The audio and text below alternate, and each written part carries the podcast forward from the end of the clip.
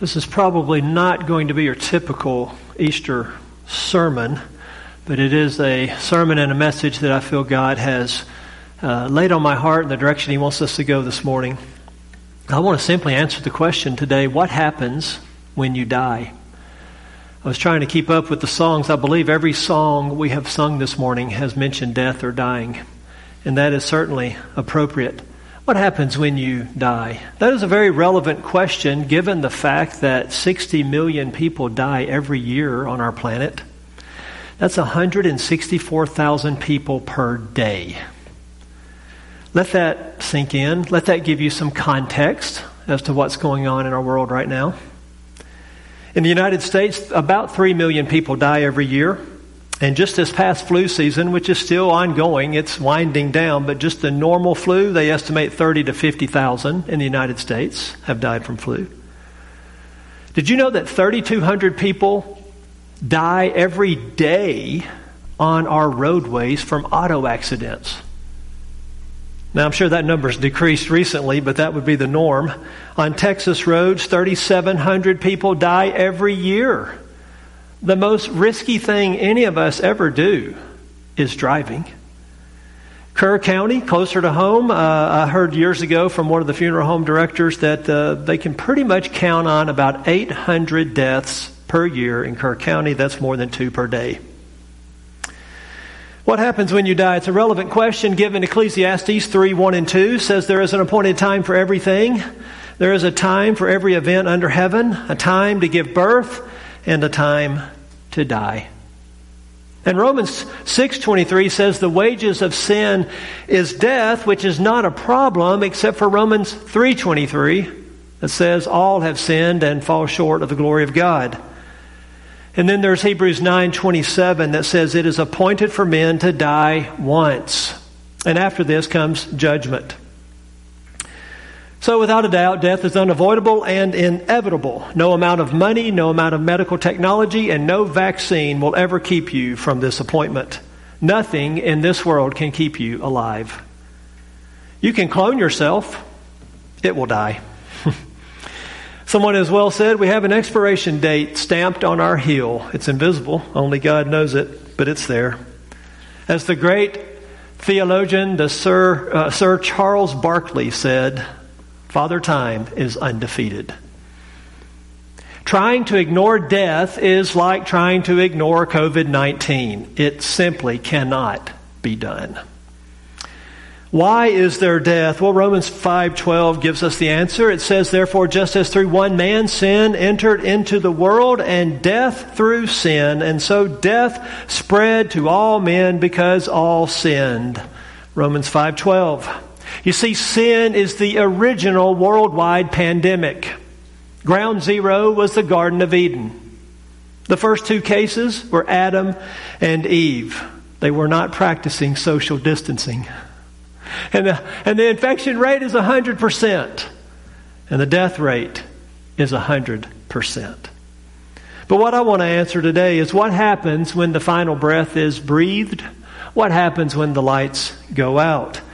Now, certainly there is no shortage of opinion on the answer to this question.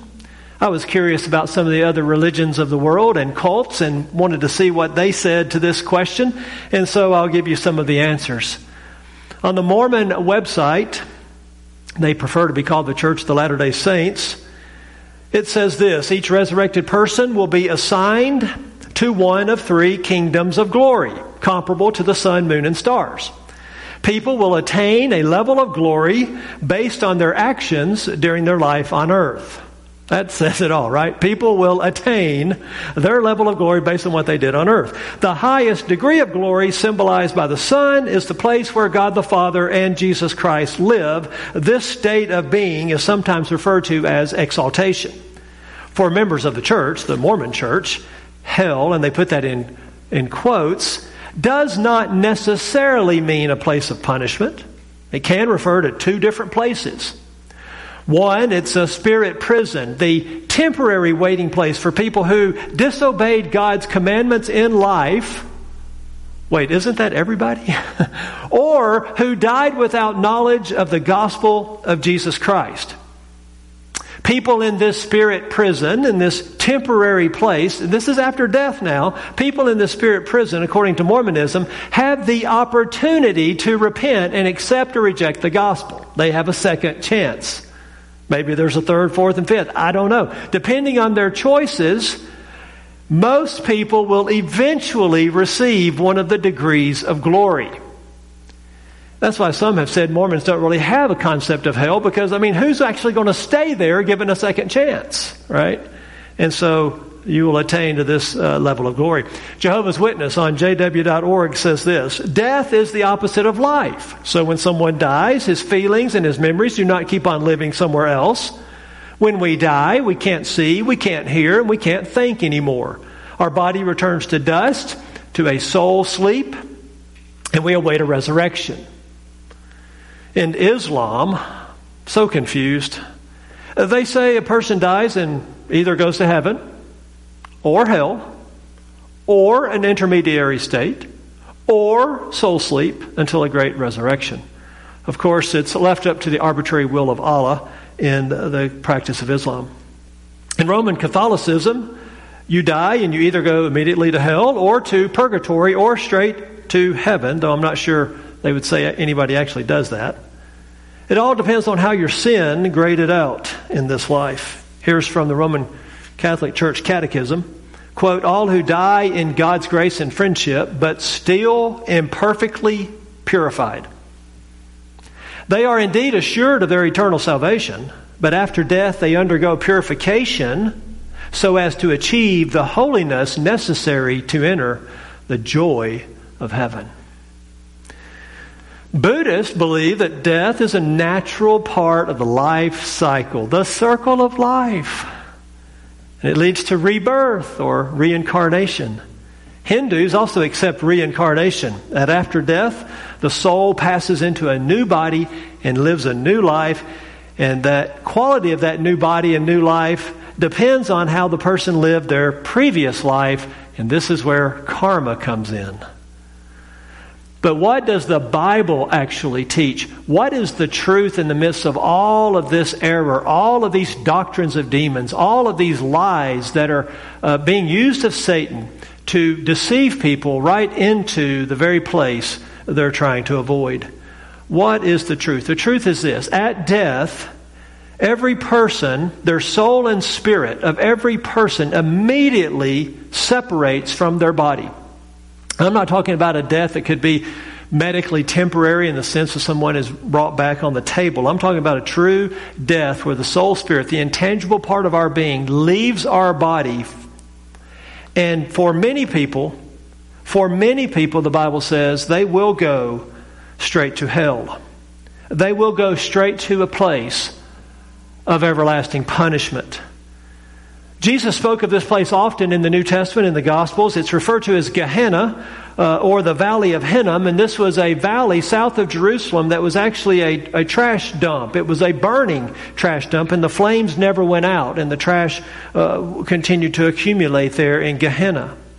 This place that we refer to as hell, then, is a place of torment that makes the worst suffering you've ever had in your life feel like your best day ever. When a person goes to hell, they will not go there to party with their friends. The Bible calls it outer darkness and a place of the gnashing of teeth.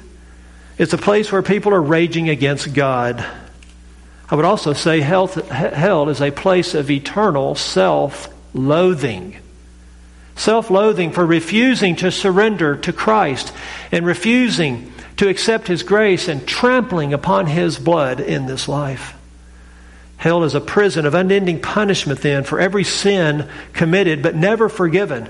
Hell makes the worst prison on this earth look like a day spa in comparison. No friends will be there to come alongside and to share in your troubles. There will be no one there to cry to, to get drunk with, or to sleep with. There's no fishing, there's no hunting, there's no eating, there's no diversion of any kind. There are no beautiful sunsets, no sea breezes, and no birds singing. In hell, there is no rest, there is no freedom from pain, there is not one moment of relief. There is ingress, but no egress. There is one way in and no way out. And in hell, the memory of wasted opportunities on this life will gnaw away at your conscience like a worm that never dies. In hell, hell is not used as a cuss word. There is no mocking of hell in hell. What is there is the shock of who is there, and that shock is both and will be overwhelming and also simultaneously enraging. Why? Because good people are in hell, moral people are in hell. There will be priests and pastors, missionaries and philanthropists. There will be sweet grandmothers and doting fathers, heroic soldiers and patriotic veterans. There will be preachers, elders, deacons, Sunday school teachers, and many, many church members. There will be some of our founding fathers, esteemed presidents, and world changers. Hell will be the final abode of great inventors, authors, astronauts, brilliant scientists, and doctors. There will be devoted nurses and caring daycare workers. And this place is so horrific. It is so terrible to even conceive that it was actually made for the devil and his demons. Hell is so terrible that many Christians want it to disappear from the pages of Scripture, or at least terminate at some point in eternity future. And the reality is, according to the Jesus in Matthew 7, is that masses of humanity will find this wide gate and this broad road that leads to destruction. In fact, we would say the majority are on this broad road. ACDC sang about being on it. They seemed to be boasting that they were on the highway to hell. Hank Williams Jr. saying he was whiskey bent and hell bound. And the thing about hell is there's nothing difficult or special or extra that you need to do to get on the highway to hell. It's actually very easy. If you've sinned once, you've earned your ticket to hell. That's all it takes. All it takes is one knowing, willful sin against God. If you had sex before marriage, you earned hell. If you've ever gotten drunk, hell. If you've stolen, lied, lusted, or hated, You've earned hell. If you've cussed your parents under your breath, hell. If you do not love God with all your heart, mind, soul, and strength, hell. If you fail to love your neighbor as yourself, hell is the outcome. It is a real place, a place of torment, a place of punishment, a place where sin never ends, and thus the punishment never ends.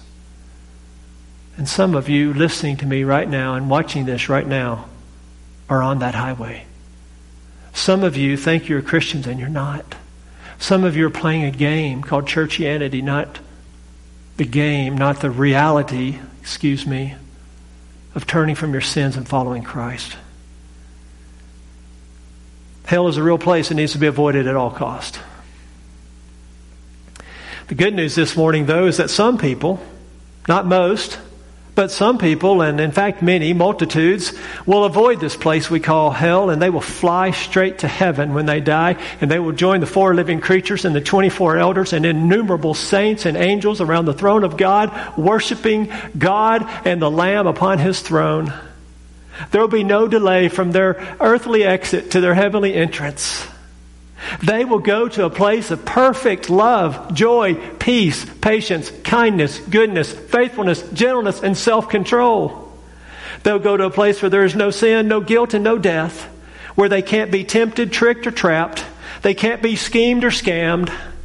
They will go to a place where nothing can harm them in any way. There's no pain there and no loss there, and so there are no tears there.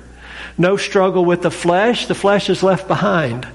There is no lack of any good thing for them who for those who love God. Everyone in heaven is morally whole and thoroughly virtuous.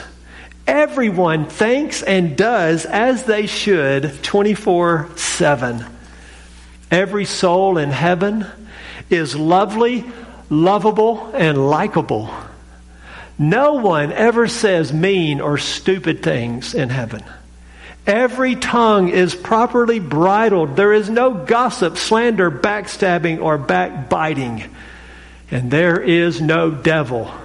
His access is revoked.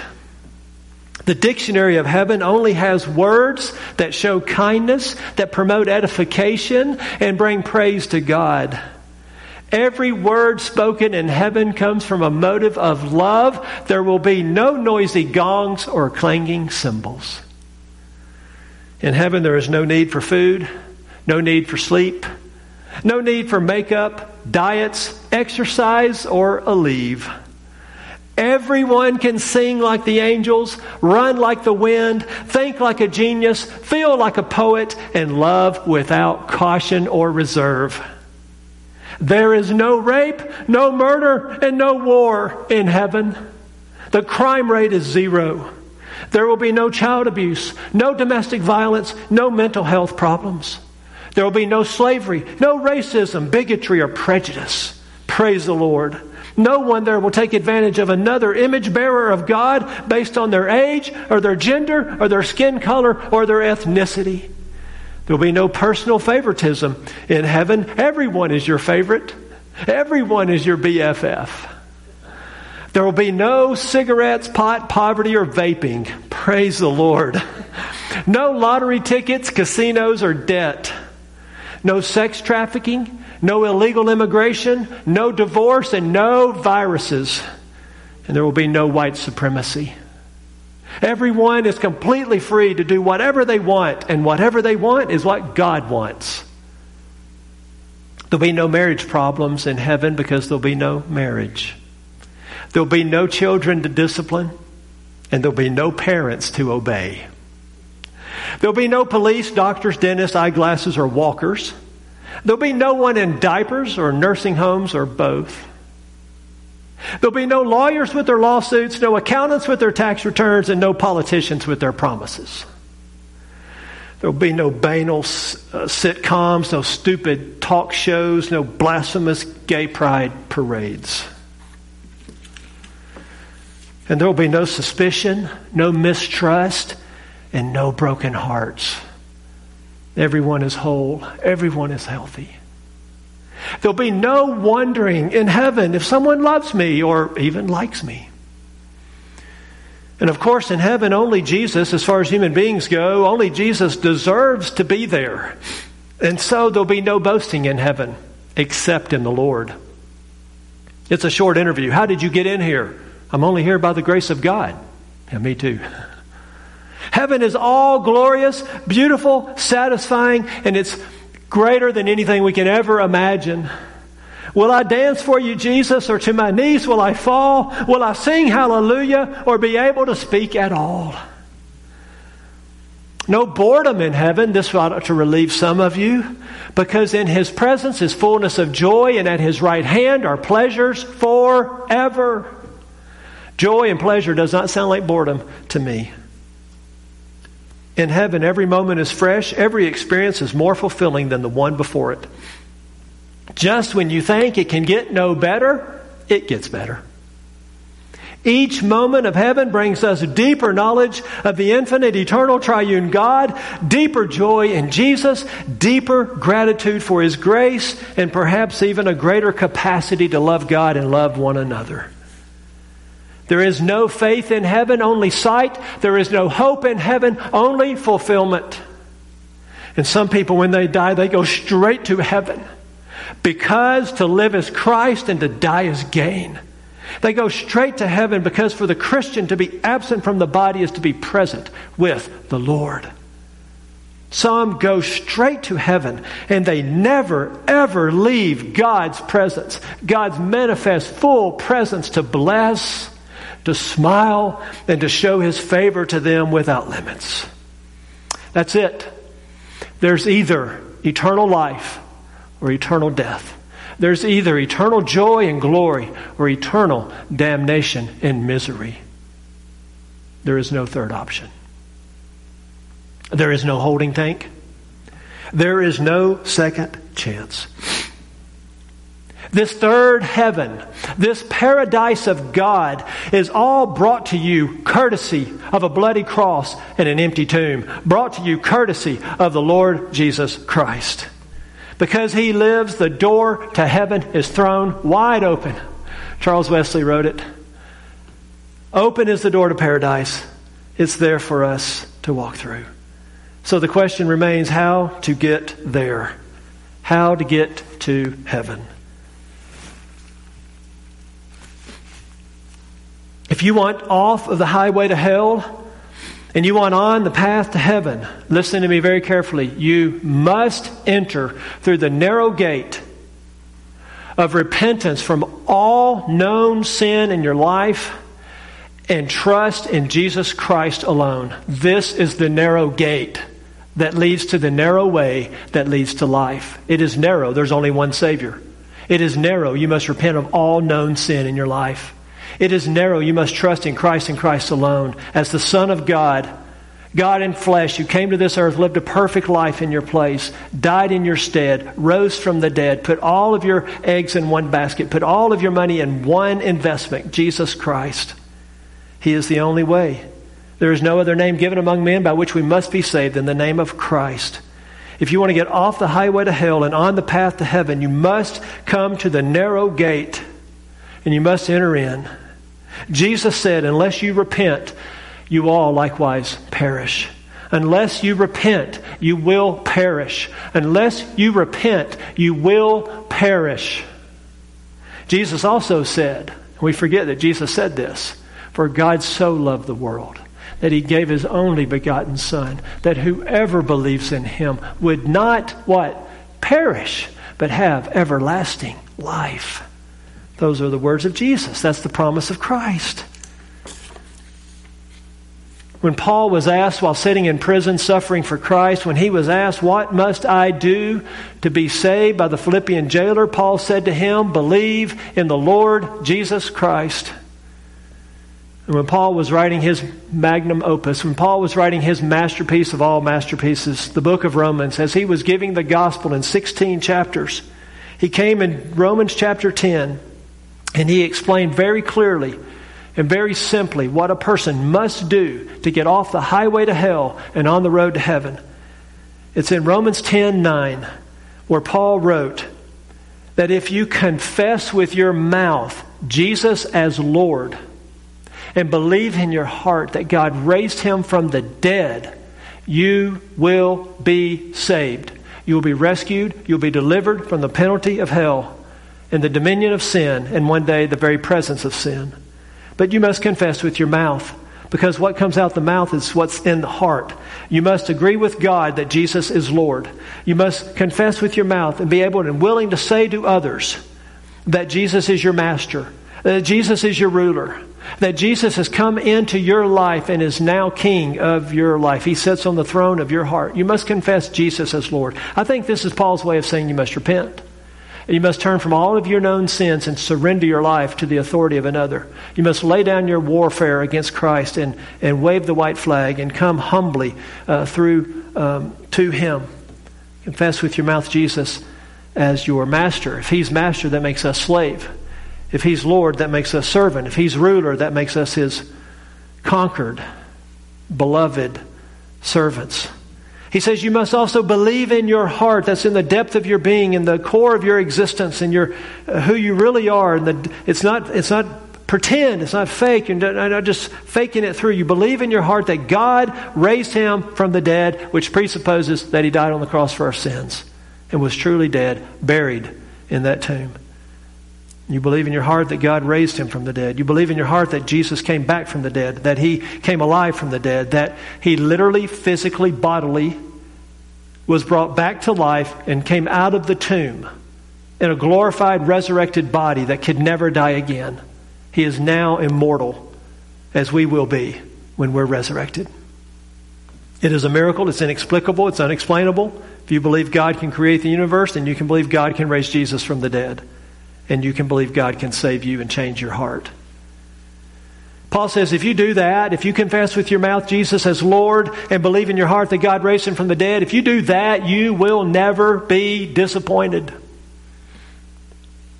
If someone were to ask, if someone were to ask me, Chris, if you died today, do you know for certain you'd go straight to heaven? I would say a resounding yes. I know it with certainty. I know it with 100% certainty. If the follow up question was, Well, Chris, if you did die today and you stood before God and God said, Well, why should I let you into my heaven? What would you say? And I would say, Well, you shouldn't, except for that man at your right hand. You shouldn't, except for those scars that he bore in my place. He took my penalty. My righteousness is your son, the Lord Jesus. He's the reason you should let me into heaven, God. I have trusted in him. I have taken you at your word. Your word says, repent and believe on Christ and you will be saved. Well, I've repented and I've believed in Christ, and your word says that I'm saved, so I'm holding you to your word. Why should you let me into heaven? Because you promised to let me into heaven based on the person and work of Christ and my response to him. And Lord, as you've taught me in your word, that response itself was even by your grace. And so, why should you let me into heaven? Because of your grace because of your favor, because of your love, because of your mercy, because you are a good God who forgave this sinner when he asked. And you gave him the gift of eternal life. And you don't take back your gifts. And you don't say, here's eternal life. Oh, just kidding. No, you're a God who is true to your word, and we can stand on your promises. That's why you should let me into heaven. I can't tell you if you will die from COVID 19. The odds are you probably won't. The odds are really, really high that you probably will never get it and never get close to dying from it. I can't tell you if you're going to die from COVID 19, but I can tell you you will die. And so I beg you today, I plead with you today to hate all of your sins, hate all of them, and trust the crucified and risen Christ for forgiveness and eternal life. I plead with you to stop playing the game. Stop trying to trick your parents. Try, stop trying to fool your spouse. Come to Christ. Come to Christ in full repentance and faith and turn from every known sin in your life. This is something that you will never regret. But if you fail to do so, you will regret it for eternity. Father in heaven, I plead with you now. I plead with you now, Lord, that you would open the eyes of the blind and give life to the dead, that you would unplug deaf ears and change hearts through this message. Lord, on this Easter 2020, we ask that you would come by your transforming power of your Spirit. The gospel that has been preached would be believed. For the gospel is the power of God to salvation for everyone who believes, for the Jew first and also for the Greek. We ask that you would save Jews and Greeks, Jews and Gentiles through this message. And we ask it in Jesus' name. Amen.